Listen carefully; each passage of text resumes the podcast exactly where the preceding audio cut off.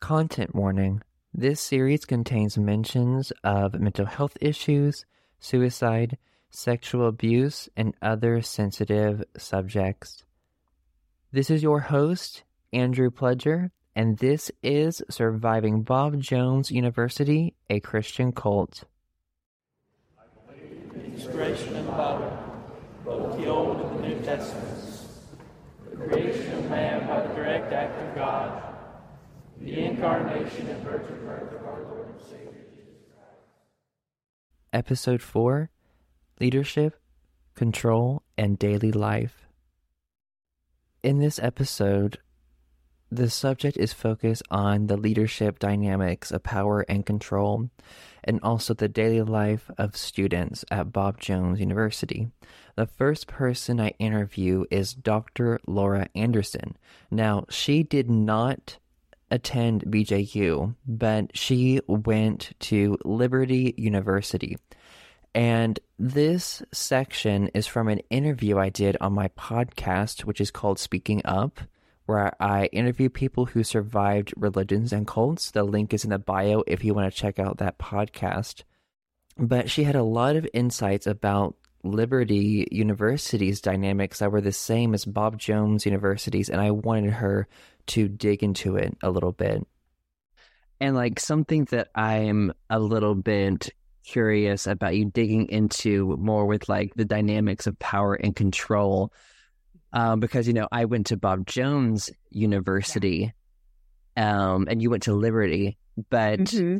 I think they both operated basically the same.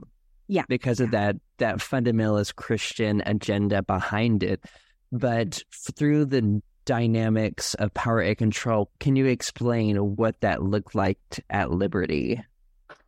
Yeah, so I probably had a little bit of a different experience just because I did get to do the hybrid where I'd go on campus and I'd come mm-hmm. off and like those sorts of things. I think they recognized that they were working with students who, like in the master's degree programs, you know, we're not 20, 21, mm-hmm. We're adults, right? We have our own lives. However, we still had to like sign like a modified uh, covenant, right? Ooh, so, like, same. Yeah. yeah. So it was like, it was this modified thing that they couldn't totally keep tabs on you.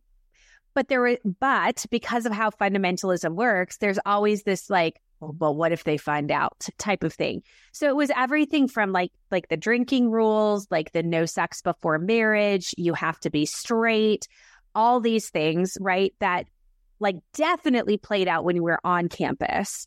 Um, that we had to, you know, like had to do. I remember one night going out with two of my classmates um, because it, uh, in this particular class, um, it was during the summer, so they didn't have like meals and stuff on campus. We'd go off campus. And I was out with two of my classmates, and I think they both got like an alcoholic beverage. And I didn't drink anything at the time because I was so terrified. And I especially wasn't going to drink in that context, right? Because we're like in Lynchburg, like Liberty is literally everywhere around you. And I remember looking at them being like, uh, you know, we're not supposed to do that. And one of the guys is like, I'm 35 years old. I'm going to do whatever I want. And I remember just thinking, like, I wish I had like the ability to do that, but I don't. Um, but it was so it was like that on campus, like when we were there. And then when we when I was home, I went to an even more fundamentalist church than Liberty was. Like Liberty actually was like a, a little bit less like uh, I remember, I, re- I relate to that. Yeah. so it was like, oh, so then I'm coming home and I also can't drink because I'm working at the church in a paid. Well, I actually at that time I wasn't working at the church in a paid position. I was volunteering, but I knew like if anybody saw me out at a restaurant or this or that, I still had th- that um, oversight, the surveillance culture, right? Mm-hmm. I think that's mm-hmm. one of the biggest things. Uh, I mean, I guess I can't speak for your experience at Bob Jones, but I think that one of the things that's so messy about fundamentalism that really gets to you is this idea of like you're always being surveilled. And so yes. you never quite know is this going to get back to the powers that be that's going to result in a lot of consequences for me. Um, and I have like, um, I think this kind of goes along with the question you're asking. It's not my exact my exact experience, but um, there's this idea, and I can't remember like what what generation this was in there, but it's um a shape called a panopticon, And they used to make prisons this way. And it's this shape that all the prison cells are like kind of in almost like a circular shape with their doors facing towards the middle. And in the mm-hmm. middle of this, there's like a guard shack. Um, but it has like double sided glass. So you can't tell where the guard is looking. And they actually, in these prison systems, did not ever have to lock the doors because what they, they because the you never knew where the guard was looking people are like i don't oh, i don't want to do anything and then what started happening is the prisoners started kind of policing each other so. I would see you do this. And so then I would get you in trouble for that or whatever. And then they would start to notice that each person was doing it to themselves. And whenever I heard about that, um, I remember thinking, like, that is exactly what these fundamentalist churches and schools and systems are like, where we've got like God or the pastor in the center, but you never quite know where they're looking. And mm-hmm. so we're all busy like doing this to each other and to ourselves. And the person who's in charge is just sitting back going, look at these fools, you know, like, and, and we're doing that to each other. And mm-hmm. I don't know, it just, it really stuck with me. And that's how I felt at church and Liberty. yes. And I love that you said that because I didn't want to influence your answer by saying anything from my experience. So I'm glad yeah. that I didn't say anything because yeah. um, that's exactly how Bob mm-hmm. Jones functions. And when he says surveillance, yes. And what students say and people I've talked to is like, you are always being watched no matter mm-hmm. what. And like what you were saying, like you're telling on yourself and other people, like it's we called it like the snitching system. Yeah, that was in place. Yeah, yeah. And but that was rewarded too, yes. right? Because like if you can snitch big enough on this other person, it actually gives you points. I mean, not literal points, but you know, like it puts you higher up because like oh mm-hmm. you noticed the grave sin in that person's life i remember after being kind of like out of the good graces of my church for something i had done i knew of somebody who was doing something that was considered quote unquote worse so mm-hmm. i turned them in and then i could be back in the good graces like mm-hmm. that's so messed up yes yet that's what we were supposed to do mm-hmm. pitch Yes, and at Bob Jones, it's really it's set up in a way that if you see someone breaking the rules and you don't snitch, you're just as bad as that person yes. who broke the rule. Yes. Oh, it's mm-hmm. so messed up. It is so messed up. Ugh. Yeah, surveillance culture is and it and even like talking about it, like it like makes my skin crawl Ooh, because I yeah. remember that feeling of like being being in that environment and and being so terrified of every move that you make even mistakes right yes. like there's no room for humanity it is just like like kill or be killed which i know is like maybe a vulgar way of explaining it but that is mm-hmm. kind of how it operated yeah um it's it was, it's really hard you you can't ever be yourself in that environment Ooh. The next person I interview is Sarah Caton. She attended BJU from 1995 to 1999, and she shares some of her experiences at the school. Grew up in a Christian home. Your dad's a Baptist preacher. You were homeschooled with Bob Jones' curriculum. So much indoctrination, and you're here. You are. You're coming from a still into a from a very enclosed and high control environment right into another one. And what were the feelings and emotions your first year at Bob Jones University? This is something I actually write about in my book. Is that for me, it really hit me when we got there to the campus for the first time as students. My sister and I drove across the United States in a station wagon because she was a senior there when I started as a freshman. So I went through the registration process, and I don't know if they still do that in the library, but when I was a student, that you had to go through like little stations in the library, like station one, get your whatever your paperwork and your dorm room assignment. Station two, pick up this. Station three, sign this. And I remember like one of those stations was getting the student handbook, which you were expected to read and sign and follow. And it was like a book. It was a thick, multi, like hundreds of pages document.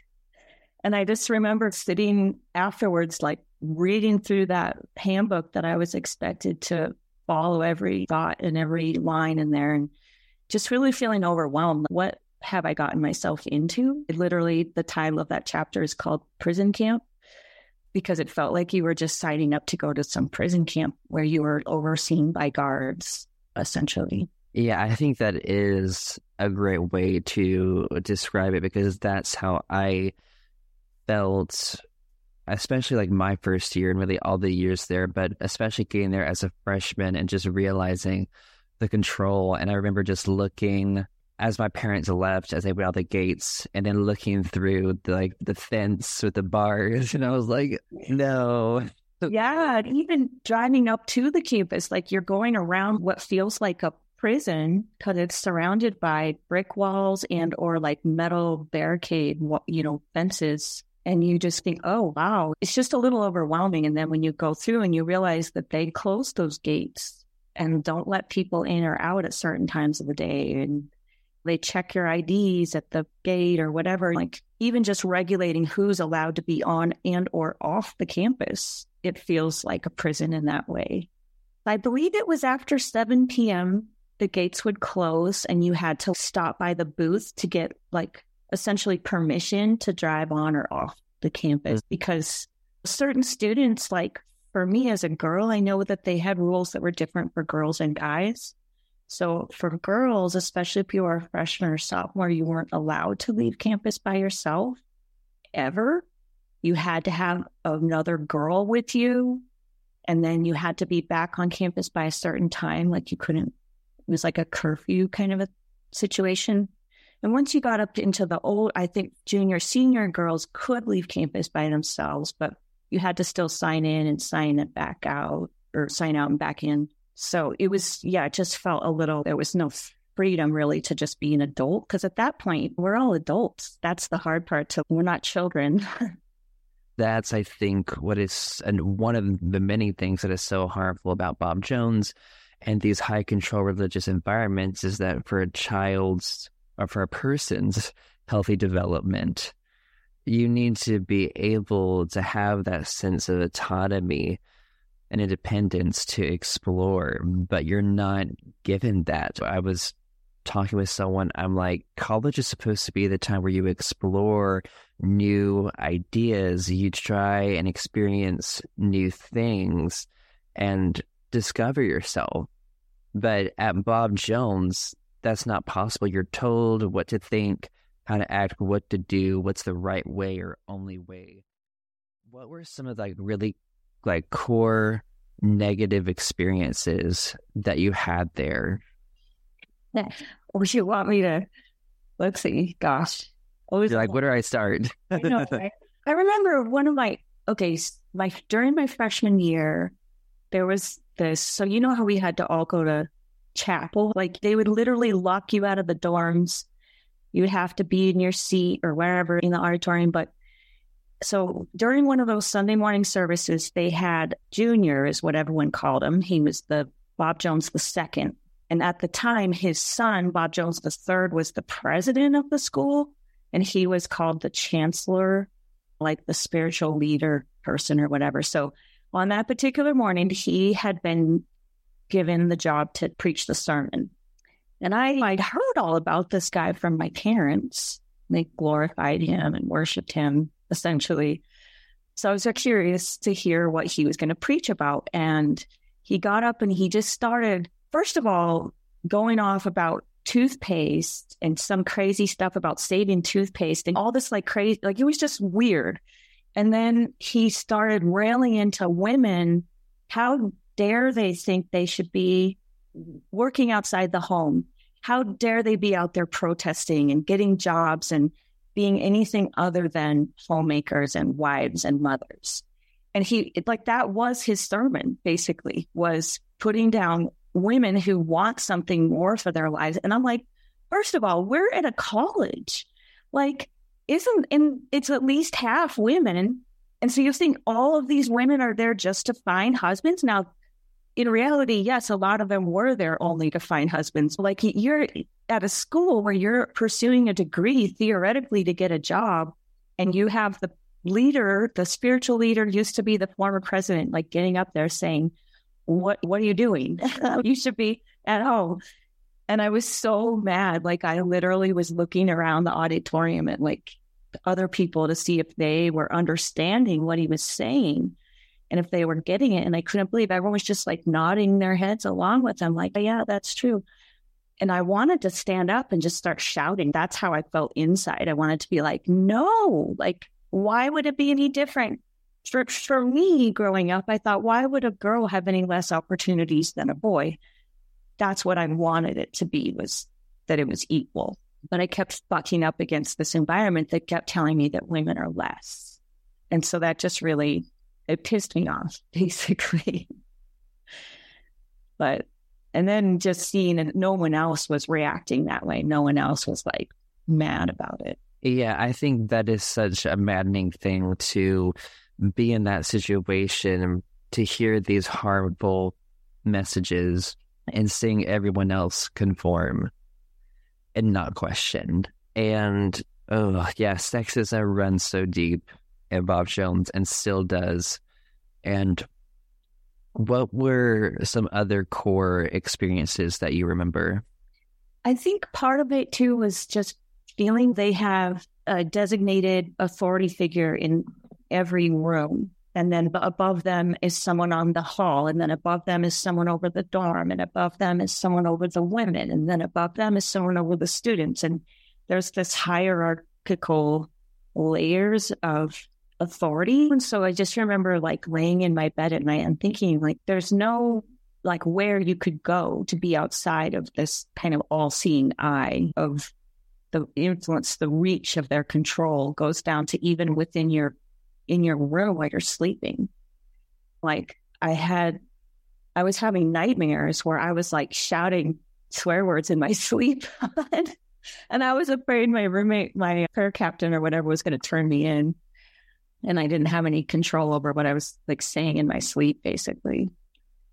I did break a lot of the rules.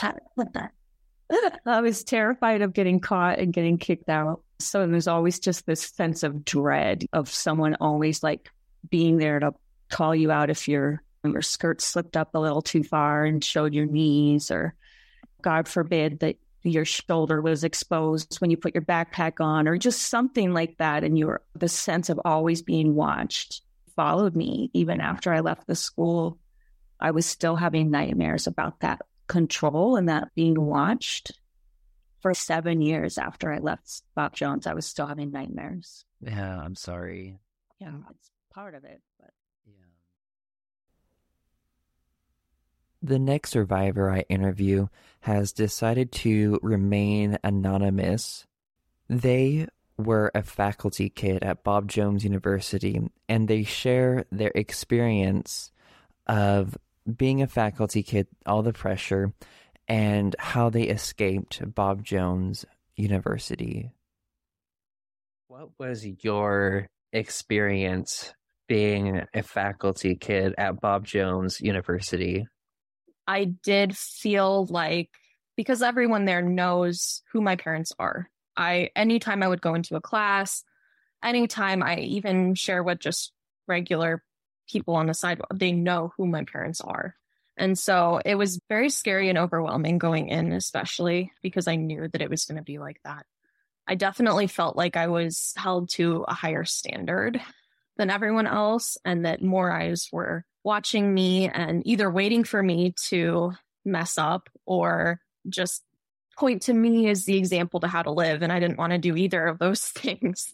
I didn't want to be in the spotlight for being a bad kid or for being a good kid. I just wanted to live my life. And I couldn't be my own individual because they just they put me in a box that they made. And if I went outside of that box, it wasn't even that consequences would be really harsh against me, it would be really harsh against my family and it would look bad on my parents. And I just felt that wasn't fair to them. So I had to live my life perfectly so that it didn't come back and hurt them.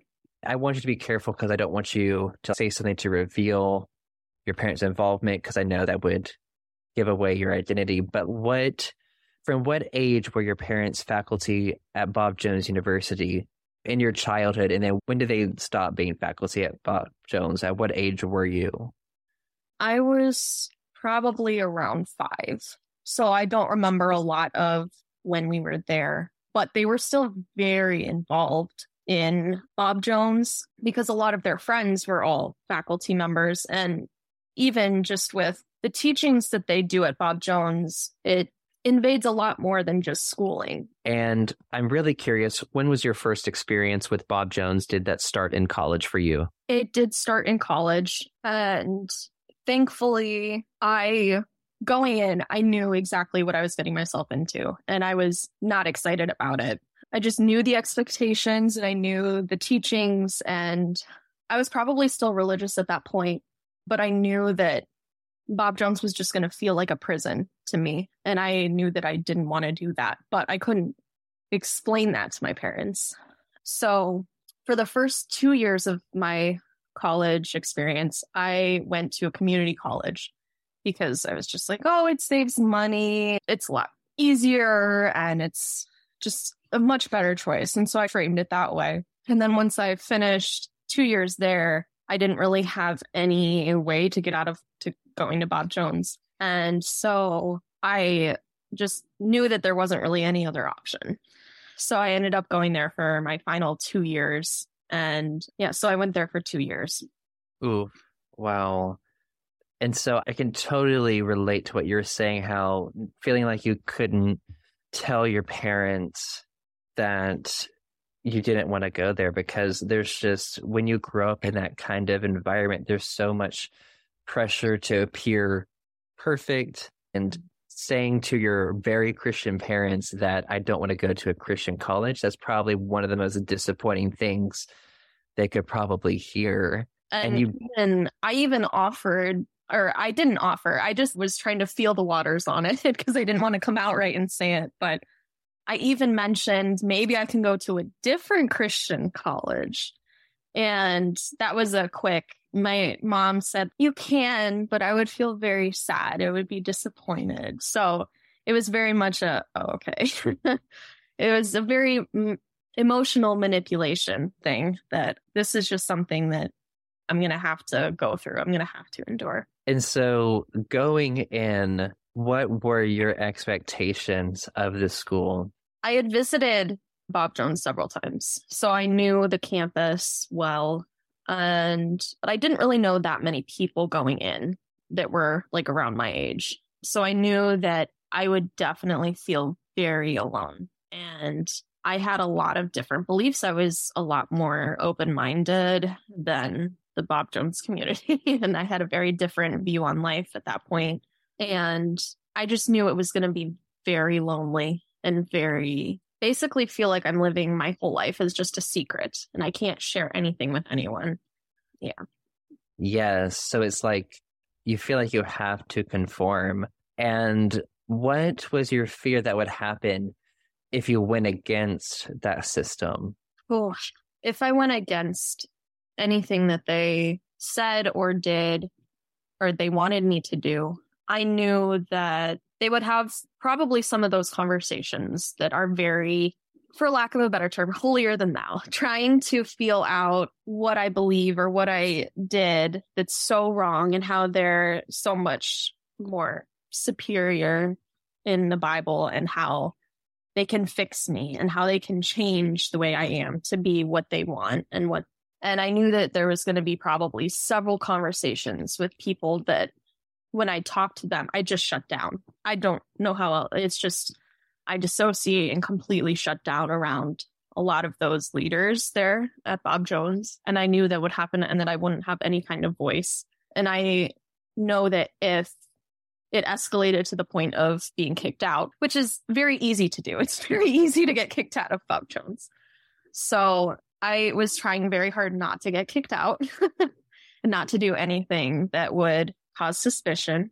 But I knew that if I did get kicked out, I would either have to give some kind of apology to everyone in my church back home, because why not add more stress and trauma to someone? And I would definitely have a very different relationship with my parents where it's very much like I'm a child again that did something wrong and their parents are punishing them for it. And also because my parents are so much a part of that world and everyone knows my name, I would be made an example and I would be further punished for being having X last name.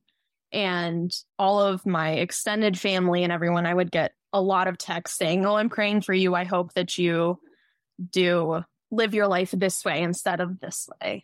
And so I just knew that I was not in a place where I could handle those conversations. Yes, understandable. And so I'm curious, how did the teachings and also the rules affect you while at Bob Jones University? I can't stress enough how much the rules affected me in just every aspect of my life, even leading up to Bob Jones and at Bob Jones. My life was purely living the rules. That's pretty much all I did, all I was. And so it made me feel very isolated and trapped while at Bob Jones because I couldn't have any kind of slip ups. And college is a place where you're supposed to make a lot of lifelong friends and you're supposed to have new experiences. And, but with the rules and teachings, it made it impossible to find loyal, trustworthy friends because of snitching and manipulation and I just, I knew what the teachings were. I knew what to expect, but I tried to view it differently and I tried to just, I can get through this. And so it was very hard to find personal connection and even share with other people how I was feeling, how I was doing, because it, and it did come back to bite me too. And when you were going to Bob Jones, did you live in the dorms or were you a town student? I did. I lived in the dorms. You lived in the dorms. What was that atmosphere like? So it was just very isolating, but they came into your room every day and checked it. And so it very much felt like an invasion of privacy. They're going to check through my things and check to make sure everything is done. They put it as you have to make your bed, you have to clean and just make things look orderly. But I don't know what they're doing. I don't know if they're going through things, but so it just it feels very invasive and very much, oh, I have to hide this. If I have something that's not Bob Jones approved, it I have to know where to hide it. It definitely made life interesting, but it was not fun for me at the time. I think like the isolation is such a common feeling for survivors of Bob Jones. And so as you are in this environment and struggling with these things, who could you go to? I didn't have anyone to go to. And that's what made it so much worse. I can't go to my parents and tell them how I'm feeling because Bob Jones is everything to them. And the rules are basically the Bible. and that was actually one of my breaking points was when I realized I have no one to go to and talk about these things. And I did reach out to a friend who was not part of that community, but she grew up with me. She went to the same Christian schools I went to. So she knew what it was like, not necessarily quite the extent that it was, but I reached out to her and it was like, I am drowning. I don't know what to do. And I'm honestly afraid for my life. I'm afraid not that they would do anything, but I was just so depressed and in such a dark place that I just did not feel like I could go on and and just knowing that there was no one I could turn to, nothing to do. And she really encouraged me to get into therapy. And a lot of universities offer like even two free sessions or something outside of the university. And so I thought maybe that's something that Bob Jones is going to have to do. And so I tried to look into it without asking anyone. I went on the website and was like trying to research and see. I found that they did offer free sessions for places outside, but it was only Bob Jones approved places. And that was my breaking point. That was when I just fell to pieces and was like, if I don't get out of here, I am going to just be a lot worse depression wise. And I had a lot of suicidal ideation at that point, and it was not a great time for me. Yes, the control that they have, even if you want to do things mm-hmm. outside of the school, it's just insane. Even if you're going out off of campus, you know that eyes are still on you. I knew people personally that they would go off campus and someone would see them and report back to people at Bob Jones. And it was just that going outside, that community did not feel safe to me. So it was just, it was very isolating.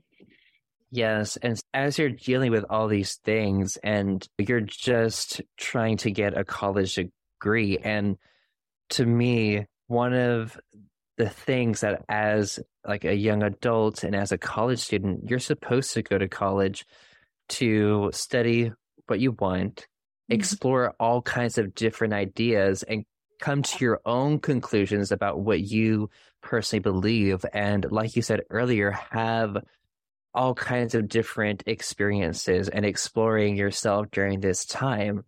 But you can't do that mm-hmm. at Bob Jones. It's a very restrictive and controlling environment. You're told what to believe, how to think, and you're told it's the truth. This is God's truth. And questioning Bob Jones, in a sense, can be seen as questioning God. Yeah. And I think that's how they have so much power and control is because they claim that their interpretation or their approach to life is based on God's word and apparently they can interpret God's word perfectly and they have the only right interpretation and that's the thing there's this invisible scary concept of God that they have that's if you're questioning this, you're questioning God. And if you don't conform to our rules, you don't agree with our theology, then you're not really saved. And I say that in air quotes for people listening. And they assume that if you're spiritually right, you will automatically believe and think exactly like them. You will fall into line and no questioning, and you'll be happy and you'll thrive. And that's not the case for a lot of people. And when you create an environment where you don't have autonomy and you don't have freedom of mind or thought. It's a very stifling and toxic environment. And also, like, you're exposed to a lot of harmful teachings and you're constantly being monitored and watched. And even in classes, as you're turning in assignments, in certain classes, what the professor wants you to say, what conclusion Absolutely. they want you to come to, you're like, oh, I have to come to this conclusion so I won't stand out or I won't be seen as bad or ungodly. Like I have to agree with the teachings in this system. And so for you, as you're going to Bob Jones, one of the things that I absolutely hated was how busy they kept you with all these different activities, busy with chapel, busy with going to church at least two times a week. You had to get involved with a society. So, how, oh, oh, sorry, and discipleship groups. That was another thing. Oh, just continuing that indoctrination. What was that like partaking in all these activities? It was, on one hand, it was very helpful for me, just mentally having things to always be doing, always going, because the second you stop, you have time to think and reflect. And that was not a good thing for me as someone with depression and anxiety. It was never a good thing when I had time to sit and reflect. But when the busy work is going to chapel, doing discipleship groups, going to society, anything like that. And it was just, it felt like it was all the time, every moment. They have something religious that you just can't escape from. And I would dissociate so much during chapel where I just I couldn't handle it. I couldn't sit there and listen to this teaching that I knew was really hurtful and harmful to people. And especially my last year there, it became very overwhelming just knowing how many people they're impacting with this message and just how how hateful it is and how hurtful it is to everyone there. And it makes you feel like you're the tiniest person in the world and just you're not important and you're very worthless and just this horrible person. And they I notice they do this thing often where they will say, "Oh, God values you so much when you pray or you do all these things, and they'll mention like how much you're valued and loved, and then they'll fill in something about when you do this or because you're a Christian, or they just put these qualifiers on being loved and being valuable. So when I wasn't doing those qualifiers, when I wasn't, you know, praying every second of every day, then that must mean that I'm not valuable. That must mean that I'm not loved. And so it is a double edged sword. So I felt very like I wasn't worth anything because I wasn't following all their rules and I didn't know anything aside from that because that was my world. Yes, like I I think you put that perfectly into words and the emotions of it. You are made to feel so worthless.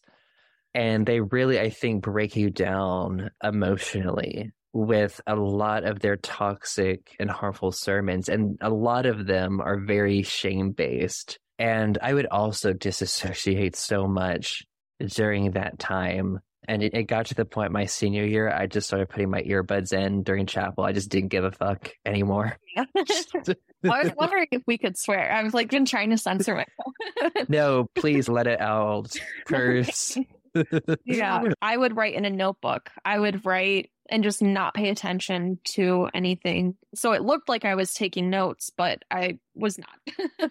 I was either writing poems or just writing my thoughts, just anything that could take me away from the preaching.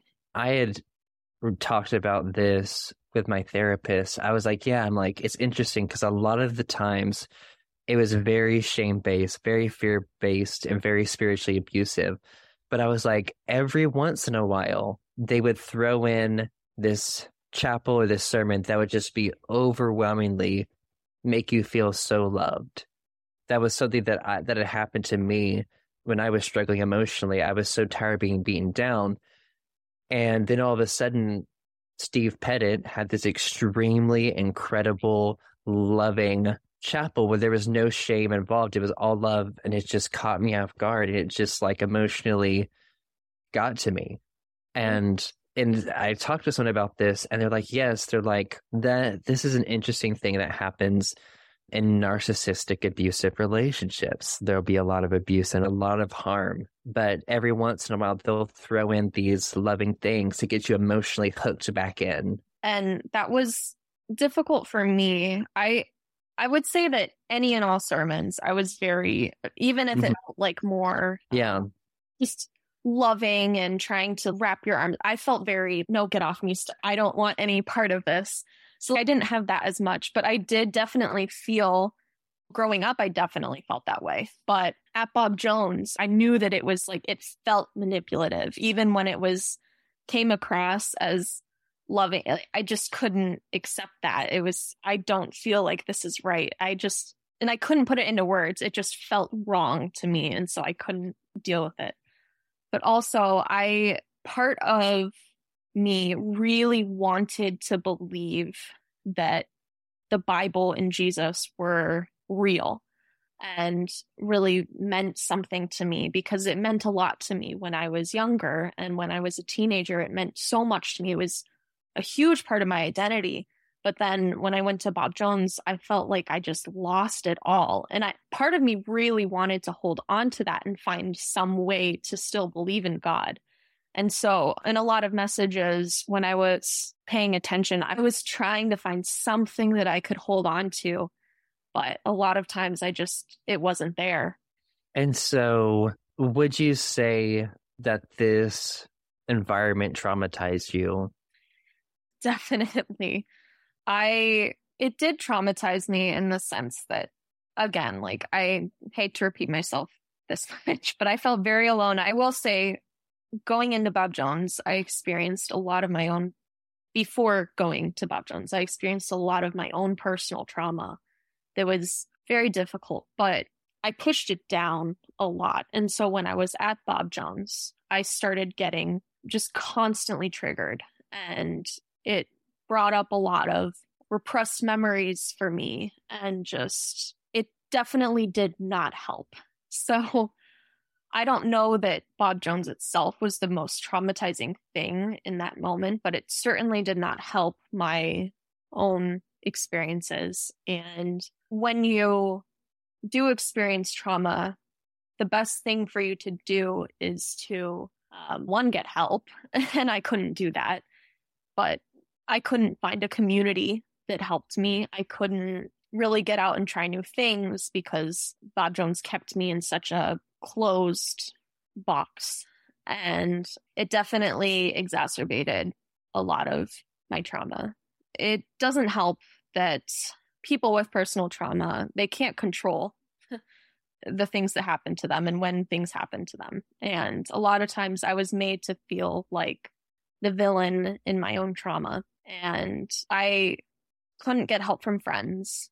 And so that's when I really felt like I was truly alone and couldn't go anywhere or get help. Yes, yes. And like when you've been traumatized, in order to heal, you need to leave or get out of environments that mimic or have those same things. And you need to come to a sense of safety to heal and a sense of belonging and being able to truly connect with people and you could not do that at Bob Jones. You you were always hyper vigilant. You always had to be on guard. Always had to be conforming. Always worried about oh, am I breaking a rule or who's watching me, and just always being indoctrinated. And there's just there were so many shame based messages too around mental health. And I, I mm-hmm. love what you said. You're made to be the villain in your trauma. You're just you're the bad person for even still having those emotions and triggers from that trauma. I, I relate to what you were saying, and I've talked to other people who are like, I know, I same for me. I had trauma before even going to Bob Jones, and they did not make it better at all. It was not a good environment as a traumatized person already. I went to so the first year was really difficult, and I knew that I would not be able to get out of Bob Jones intact, mentally intact. and I didn't, but at least I did some better. So I saw a therapist the second year. Thankfully, I did see a trauma informed, not religious therapist for my second year. And basically, the whole time she was telling me it's not really going to get better because you're still in an environment like this. And so basically, my job here as your therapist is to just get you through this year and so I didn't really experience a lot of healing and therapy that first year because it was just, we just have to get through this. yeah. How were you able to leave that environment? Because you grew up in this religious environment, your dad being a pastor, going to a Christian school, your parents having these high expectations, other family members being religious, and then you go to Bob Jones University where you're surrounded by more people like that in that belief system. So how were you able to get away? Thankfully, I did graduate, and that was the goal was to not get kicked out. And because I grew up that way, I knew what they would expect. I knew what the right words were. And like you said before, with different assignments, I knew, okay, I have to end this assignment with Jesus is the only way. And this is how it relates back to Christianity and how our branch of Christianity is the correct branch. It's just, it was very, I knew how to mask in front of these people. And I knew, and I didn't really, I wasn't trying to be someone I wasn't. But in those important moments, it's a survival tactic of, I just need to get through this. I just need to give them the answer they want and move on. And so I did that a lot. And unfortunately, it you still hold on to a lot of the consequences of going to a place like Bob Jones. And so even though I graduated, I still had a lot of those emotional scars. And after I graduated, there wasn't really, I knew I couldn't go back home I knew I couldn't really be with my old friends anymore. I just knew that I had to get out of there and I had to get away from all of that and everyone. And so I had to move out and completely start my life over. And thankfully, away from that environment and away from those people, I was able to start a life of healing. And so I'm very grateful that I could find my way out and really start healing. What advice do you have for people who have survived Bob Jones University and are wanting a new way to approach life? I will say the biggest thing that really helped me was just having a lot of empathy and having an open mind for new experiences and new things. And I love doing new things, meeting new people, and I love hearing different people's perspectives. And an easy way to do that without going outside and doing things is the internet, finding spaces on YouTube or even reading books that are outside of what Bob Jones thinks is biblically accurate. It's it was really helpful for me growing up realizing, oh, there's other perspectives. There are other people like me. And even those who aren't like me in these stories, it's a different perspective. And so it's helpful to learn that people think differently, people are different. And personally, I think that's beautiful. I think it's beautiful that we have so many different worldviews and different religions and different cultures and just different ways of thinking. And I think that should really be celebrated instead of instead of controlled. And I think it is really helpful to meet people outside of that environment, even if it's going to a book club. If you have a dog, going to a dog park and just talking with people, even I would definitely recommend not doing a religious job, getting some kind of secular job where you meet people who have other stories and have another way of looking at life. And that's really what's helped me is just seeing people who have similar stories to me. And I read a lot of books about survivors in in cults or in other places. They're really hard to hear sometimes at first, especially when you're going on your healing journey and you get triggered easily. Sometimes it you need to take a second to step back and just breathe and be like, I can't do this today. I can't finish this today. And that's okay. You can go back and watch five minutes more the next day or the next week and just give yourself a lot of grace. And I know that for me, especially too, I grew up that way. And so I had a very, I believed those things. And so I'm sure that I must have said something to someone that was harmful or hurtful. And you just you have to have grace for yourself and understanding that was just you surviving and that's okay and just learn from your mistakes but don't hold yourself to those mistakes. Learn and grow from it. And definitely i recommend therapy. I know some people don't particularly like it or don't find it useful but therapy has definitely helped me a lot. Next, I interview Craig Viette, who attended Bob Jones University from 2012 to 2016. Everyone. I am so happy to have Craig Viette on the show today to share his experiences of surviving Bob Jones University and the effects that it had on him then and how it still affects him today but I'm so honored to have you on the podcast. Craig, thank you so much for being willing to do this interview. Yeah, Andrew, thank you so much for having me. I'm really looking forward to getting into the discussion. Of course, yeah. And something that I've been so excited about this podcast is all the different backgrounds of survivors and their different experiences. So, uh, yeah, I'm excited to hear about your personal experiences on the university and the toxic culture. But for people who do not know you, could you do a quick introduction about the work you do and also the years you were at Bob Jones University? Yeah, my name is Craig Viette. I was born and raised in York, Pennsylvania. I attended BJU from 2012 to the spring of 2016. Actually, the fall semester of 2016 was my last semester there. I was a cinema major and spent a few years in Greenville after school. Ended up landing here in northern Maine, up in Presque Isle. And I currently work for a domestic violence resource center up here as a campus outreach advocate. And so I travel to four local colleges and just have discussions with students about healthy relationships, as well as providing space for one on one advocacy for survivors of domestic violence and sexual assault. Yeah, thank you for sharing that introduction. And it is just incredible the work that you do.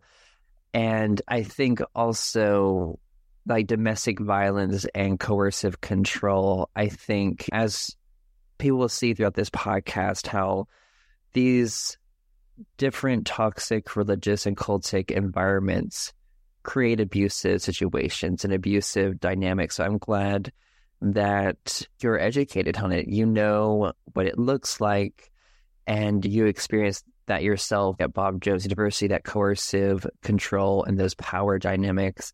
And now you're able to educate other people and help others through that. And that's why I'm so excited to have you on the show today because of your knowledge in that area. But well, I, yeah, I appreciate that. I will say that when I first got this position and went through some of the training that we do, it was quite eye opening just to look back and see how aspects of power and control really are strongly at play, both at Bob Jones and in my life before that. And I'm really passionate about a lot of people don't even realize that they're either in an abusive relationship or environment or that they are helping perpetuate that. And anytime I have an opportunity to speak to others about uh, these things, it's really it's a gift. I'm grateful to do it. Yes, and so as we get into this interview, what were some things that you learned about power and control that you recognize at Bob Jones? And I also like what you said about there are people who don't realize it that they're in these situations, and I think it's because when it becomes your whole world, your whole bubble, it becomes so normalized and you're taught not to question. But through your education and training, what are some things about power control that you saw parallels at Bob Jones University? I would say, I think when you're in any uh, environment that's heavily religious, especially an institution, control is a very large part of that. But one thing that's been really interesting to learn is that um, when we as humans don't feel like we have power over our own decisions and we're not in control of our own choices, we look to get that power and control over other people. And looking back at my experience at Bob Jones, there were power and control dynamics all over the place. But I think, especially for women there, it was much worse because they're automatically born more often than not born into an environment where they don't have a lot of power control over their own choices, over their own bodily autonomy. And so I know that a lot of my friends there at school had it much worse on the women's side of things in dorms and with other supervisors. Just a natural unfolding of that. These women who were in places of uh, positions of power definitely used it and and leaned into that to find some sense of power and control in their own lives. It was really interesting to to look back on and see that play out over and over. Thank you so much for sharing that incredible insight because that's something I guess I never considered before because I've heard so many horrible stories about the women, like the very few women who are given these uh, positions of authority and they just go crazy with it and they're they really run with it. They're really are awful, a lot of them. And then, you know, the guys part of it, there are definitely bad leadership in the men's area, but I don't think it's as bad in the men's dorms with this extreme love of power and control and using it and abusing it. And and then I would hear these horror stories of these women supervisors and the dean of women. And I'm mm-hmm. like, what in the world? But thank you so much for sharing that and making me aware. I've never thought of it in that aspect of these women are oppressed in these environments. They're not given, they don't have autonomy, they don't have choices. And then Right. these few women are given these special like positions of authority and they have that and it makes them feel in control and it gives them that power and gives them that feeling. What other insights you have on that or anything else that you would want to share, please dig into that. Yeah, I think especially when it comes to relationships, the patriarchal aspect of that and the type of environment there, including the teaching, the curriculum about relationships, about marriage, about what that is supposed to look like, just sets up situations for people to be either abused or trapped in a relationship that is not healthy, is not good. This strong emphasis on male leadership or headship, it takes away a woman's ability to have her own life. She really becomes a servant in a way, but there are these underlying messages of worth that really get ingrained that you have this specific role and you do these things and we're all equal, but we have different roles. And more often than not, the roles of men are much more respected, even though they'll play it like, no, we respect your role, but they all end up being roles that are not historically respected, whether in the home or the workplace. And that was just doubled down on all the time. And I can say I heard a lot of different sermons and talks about submission growing up. And that was some pressure that I never necessarily wanted. there were times where I thoroughly believed it and it probably served me, but I have since fully rejected that. Yeah, a- another really wild thing is the emphasis on purity culture. Growing up all throughout my childhood and the high school and into my college experience, I heard so many sermons about purity and not a single sermon about consent. And looking back, that again is very eye opening. We're setting up our young women to be abused and we're setting up our young men to fail, to, to abuse and to mistreat people. That's obvious. Yeah, like I agree 100%. And the thing is, they still defend it. They still Mm. defend this abusive dynamic. And I think this extreme movement and fundamentalism and how the patriarchal family, the umbrella of authority, creates these abusive family dynamics. And like, I think of it as like a set of Russian dolls in a sense of how with your larger church or organization there it has that structure there and then they perpetuate it in your family and Mhm. then it happens in interpersonal relationships so it's one underneath the other duplicating itself Oh, yeah. And you can take that and expand it out even past religion. This also ties in culturally, politically. yeah The church has done a pretty terrible job of, for all the talk at Bob Jones about being separate or different from the world, when it comes to relationship dynamics, they have followed suit with what our culture has done since humans have been around.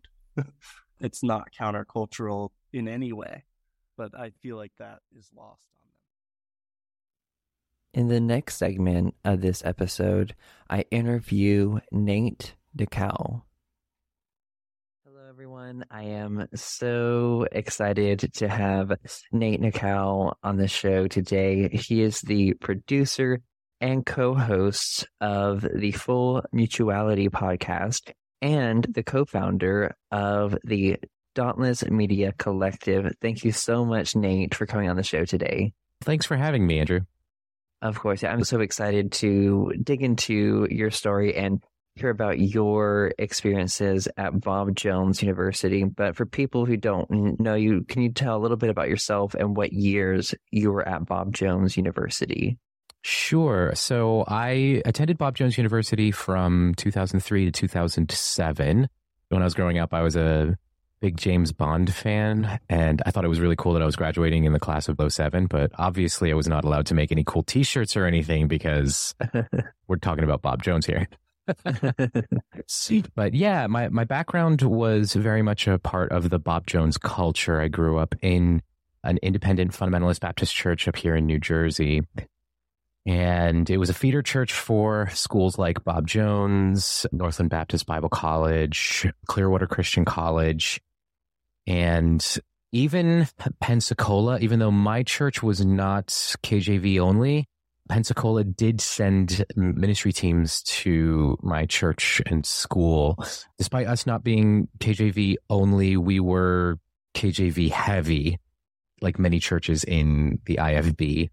But my pastor growing up liked to use the New American Standard version during our evening services while sticking to the KJV during morning services. Yeah, I grew up in a world that was very closely tied in with that whole fundamentalist orbit around places like Bob Jones. What were your impressions of Bob Jones? While I was growing up, I ended up visiting Bob Jones relatively frequently throughout high school. I participated in a, I was a musician growing up and so I participated in a, a, lot of fine arts competitions. And when you win it at the state level you compete at the national level. And the national competitions were always hosted at Bob Jones University. I would go there for for the fine arts competitions. And that was my first exposure to the campus. And I developed a familiarity with the campus through those visits. And that was annual and then I started attending summer camps down there. And so again, developing more familiarity with the campus. And so it just became the primary option. I felt, you know what? I'm, I already feel at home at this place. I'm comfortable with the environment. I'm not going to feel like I really need to learn my way around something completely brand new. So yeah, that's how I ended up attending the university for school. I didn't have, at the time, I didn't have this personality of if it's not working, step away and reevaluate. I developed that much later in life. So for me, despite the sudden realization that I was probably in over my head and I was getting pulled into a culture that I didn't feel completely comfortable with, I decided, you know what, I can stick it out. And I justified it a lot in my head. This is this is good discipline for me. The education is top notch as we were being told. and yeah, so all of those thoughts were running around in my head. And that's what kind of kept me there when internally, I think looking back, had I listened to my body, I would have recognized I'm not safe here. There's, there, there's really nothing for me here. And also my prospects beyond this world aren't good. But again, having grown up in the IFB world, you just assume that is the be all end all. And, and so anything beyond that world is sinful or anathema or anything, anything like that. So yeah, that's how I ended up there and what kept me there. And then by the time I started getting that feeling like, no, this isn't really the place for me. I had succumbed to the sunk cost fallacy and was like, you know what? I've already done three years. Might as well just put my buckle down and, and just get into it. From your experiences, let's start with what was a day in the life of a Bob Jones student in the 2000s? So when I got there, there were a few rules that had just recently been scaled back or removed and one of them being the the early morning bell, the rising bell. So I was still like uh, the the students that were there just prior to me, like the upperclassmen, when I was when I started attending, they were all like so used to getting up at I think the bell would go off at six fifty five a.m. or something like that. So they were all used to getting up really early. So my room was always bustling with activity at seven a.m. And my first year, I was like, oh, I want to do the whole sleeping in thing. So I didn't schedule myself any morning classes. So my first commitment was chapel in the morning. And then so the rules at the time, I don't know if these are still there, but for for guys, it was shirt and tie, and we had to wear a tie all the way through chapel, and then after chapel, we could remove our our neckties, but we weren't allowed to wear a necktie that was like partially like we couldn't loosen our necktie. It was either all the way on, like up, top button buttoned, or completely off. They felt that looked slovenly or something like that. And yeah, get up for chapel and chapel, attend our chapel services, which were very strictly monitored. Every row had a monitor keeping track of chapel attendance. They would also keep an eye on you to ensure that you weren't sleeping during chapel. And then after chapel, you go to all your classes. One of the things about BJU, and I believe this is probably true of any evangelical based university or college, is that each class starts with prayer every every hour. We sat and we had prayer in our classrooms. And yeah, so that was and then I would finish up classes and then I would go to dinner or whatever at the dining hall with my friends. We had in the dorm rooms, we had quiet hour. I believe it was from seven o'clock till 10 o'clock. So you weren't allowed to, if you were in the dorm during that time period, you weren't allowed to play video games. You weren't allowed to play, play guitar or listen to music at high volumes. Like it had to be quiet in, in the dorms. And that was all week. I think it was just the weekdays from seven to 10. And I think that set me up for failure because that to me just seemed like not a fun environment. But that would have been, that's the perfect time to get my homework done and to do some studying. But if I couldn't listen to music or if I couldn't just even have a video game on in the background, like I, I can't study in that kind of environment. I need some noise around me. I need stuff happening. So complete and utter silence would have been difficult for me to really study. So I didn't. I would stay away from the dorms during quiet hour. Sometimes I would bring homework with me, but I ended up getting distracted by my friends all wanting to hang out. So we would hang out at the snack shop, or by the time I was a junior, we'd go off campus. And, and yeah, that, that was prime time for me to get my social life in. And then by 10 o'clock, it's already getting close to prayer group, which everyone has to be in. That's the campus curfew is, I think it was 10 30 or 10 25 or something like that. No matter where you were, you had to be back in your dorm room by 10 30 because then you were having prayer group. And then after prayer group, it was, we had another hour or so to wrap up. So that was like an hour to do whatever we wanted to do, whether that was like play guitar, but we couldn't leave our dorm rooms whatever we wanted to, or not dorm rooms, but dorm buildings. So whatever we wanted to do during that time, shower before bed, hang out, play guitar, play a video game, and then lights out was at I think it was at eleven mm. at that time, or maybe it was midnight by the time I got there. But it was lights out, and there was a hall monitor that would walk around checking all of the all of the rooms to ensure that everybody had their was in bed with their lights off. So yeah, that was a, a standard day. And then of course throughout your time there are certain things that pop up. So there's always hair check. So they had strict rules about how long your hair could be and they would have random hair checks. So occasionally they would do them during chapel. So often if you would walk into your chapel service in the morning and you saw like a whole bunch of guys just stationed at the different entries and row or aisles throughout the the amphitorium. they they would be checking everybody's all the guys their haircuts to ensure that our sideburns weren't below our earlobes, to make sure that our haircuts were properly tapered and everything according to the standards. And then occasionally during the semester, they would do a pre lights out hair check because they wanted to be thorough. And so uh, some of us could style our hair in a particular way to make it look like it was passing the hair standards. But at night before bed, our hair product has worn out or whatever, or we just got out of the shower. So that's when they could catch us with our actual hair length or whatever. So sometimes our hall monitors would be checking the rooms, doing hair check that way and writing up anybody who didn't, whose hair didn't pass muster.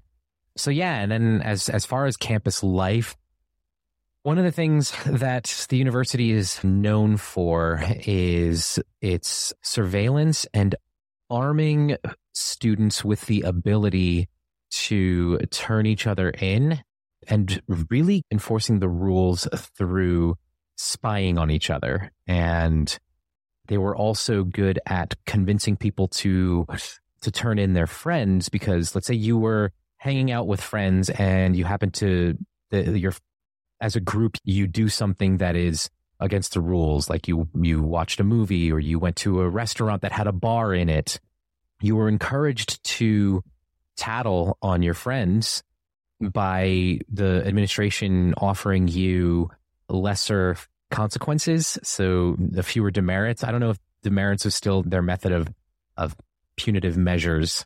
Oh, yes. okay. Definitely. Yeah. Okay. So yeah, if you were the one to turn your friends in, you would be hit with less of a penalty than your friend. So if what they were like, if, if you went to a, I don't even remember what the penalties were, but I'll just say if you went to a, a restaurant that had a bar, like right front and center in the, in the restaurant, even if you weren't drinking, I think that could be something like 50 demerits in one shot. And, but if you turned your friends in, you might get something like 15 or 25 demerits. So they really encouraged this culture of spying. You couldn't trust anybody. You couldn't trust your friends, like even friends that enjoyed the same things you did. I remember my brother one year, he and some friends watched uh, an R-rated movie in at a friend's house in town. I think it was one of his towny friends, and some one of the friends that was with them turned them all in, and that was like an immediate hundred demerit penalty. But I think that friend got off with only 50 demerits or something like that. So yeah, that was the culture of spying and, and yeah. And of course, as I'm sure your listeners have probably heard, the penalty or the, the limit for demerits, I don't know if it's still the same limit, but at the time that I was there, it was 150 total before you got kicked out. You could get, a, you had one semester and then your slate was wiped clean. But if you accrued 150 demerits in one semester, you were expelled from the school. And I think you were required to take one year off. You weren't allowed to return to, to BJU for a year after being expelled or something, something like that. Mm, yeah. One, 150 is still the case because I remember a roommate my freshman year they accumulated 149 demerits and they're like if i get one more demerit i'm gonna get kicked out i gotta and it was just because this my roommate was skipping church and like being honest about not going to church and so he accumulated all of it from that and he was being petty because he wanted to go to this church that had contemporary christian music but bob jones would not let him do that. And like he he knew someone from his hometown and actually, wait, I'm not going to say where because people will know. But from in his hometown, he knew them and he, he, had that connection and a way to build community and they didn't let him do that. So he's like you know what? I'm not uh-huh. going to church. Oh wow. Bob jones. And i'm going to be honest so That's he, so funny he talked to the dorm supervisor and i think because like he showed enough like remorse or repentance or whatever he wiped it and he was fine. Mm. Um, but I that's how I remember learning it that way of these guys one more demerit and I'm going to get expelled. Yeah, it's a culture that encourages dishonesty. I almost I have to laugh about the fact that your friend, your old roommate, was honest about it because I'm like, I didn't know anyone who was honest about I know. I, I lied on my church form all the time. Like after freshman year, I basically stopped going to church and I Oh, you wait, you had church forms? Yeah, yes. What did y'all have to do? We had mandatory Sunday service on campus. So if you were on campus on Sunday, you had to attend the big service. And the only way you could get an exemption is if you were on extension at one of the local churches for the Sunday morning service. And then they strongly encouraged us to attend evening services at churches around town. but that wasn't ever really enforced very well. And because there were enough students who were doing extension ministries on Sunday mornings, they would just stay in their dorms Sunday evenings because they were exempt from the rule of having to attend their local church in the evenings. So they would be in they would be in the dorms on Sunday evenings and so I could hide amongst them. Even though I didn't go on extension Sunday morning, I was at campus church on Sunday morning and Sunday evening I would act like I went on extension that morning. if Yeah, anybody asked, I'd be like, "Oh yeah, no, I was I was at church this morning."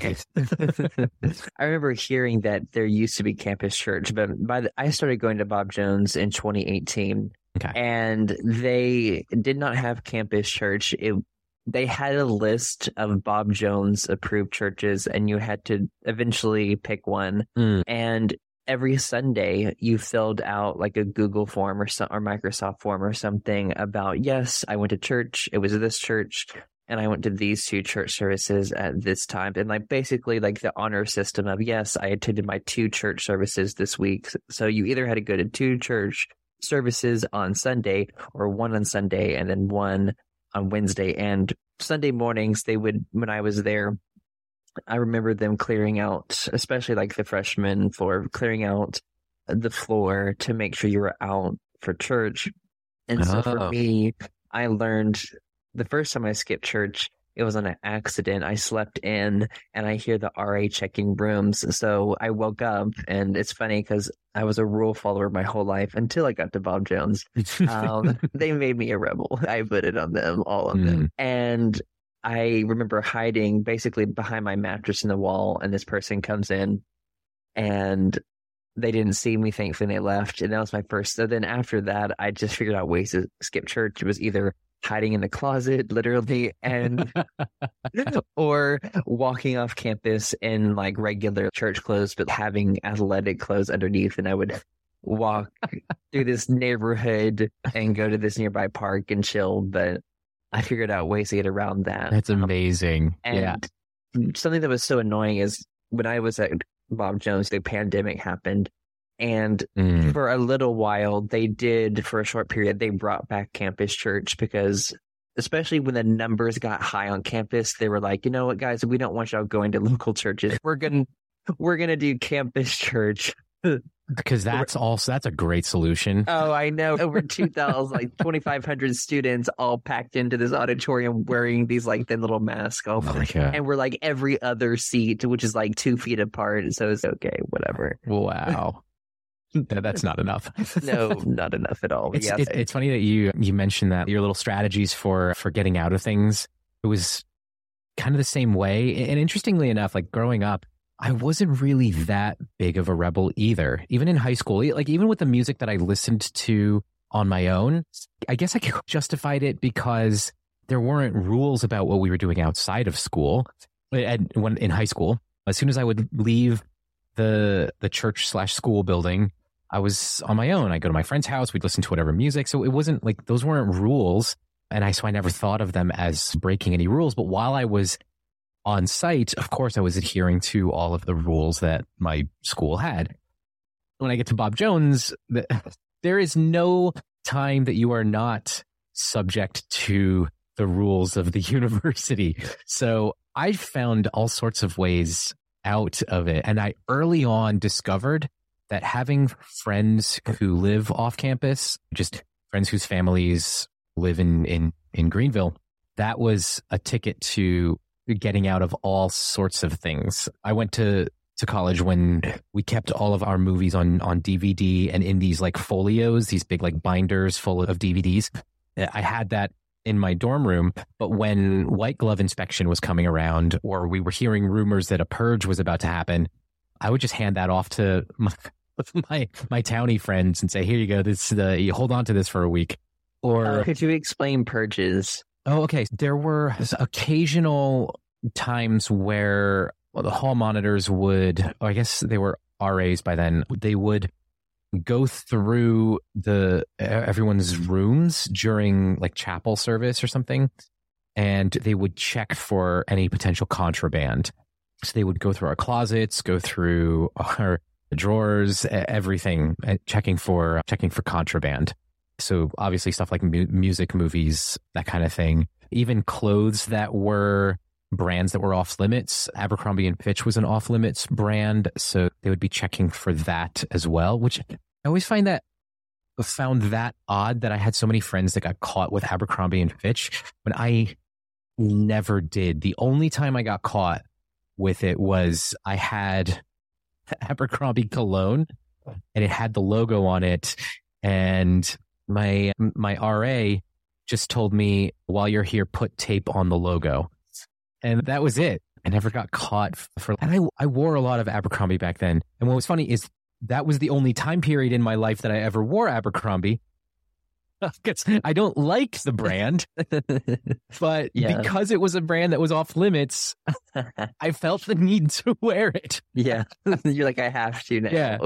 Yeah. And then I also, by the time I was in my, my junior year, I was dating a girl who lived off campus, which is the way the rules are. They're misogynistic and patriarchal that they, they had different rules based on your gender as far as dating with or without a chaperone off campus. And so, for example, if you were a guy that lived off campus, like if you grew up in Greenville, your family lives in Greenville, so you're a townie. If you're a guy dating a girl that lives on campus, you had to have a chaperone with you. But if you were a girl that lived off campus and you were dating a guy who lived on campus, you didn't need a chaperone. So I was lucky in that particular rule loophole. So I started going out with this girl who lived off campus and she would keep my sort of streetwear clothes. So I back in back when I was in school, the whole ripped jeans thing was really big. So I kept a few pairs of ripped jeans and more stylish, tight fitting t-shirts at at her place and she would keep some of it in her car. So she would come pick me up on campus. I would change. I would rustle up my hair so that it looked, I'd style it so that it looked like I, w- I would fit in anywhere off campus. She never dressed, unless she was going to class, she never dressed like somebody who attended Bob Jones. So we would wander around town just looking, looking like the seculars.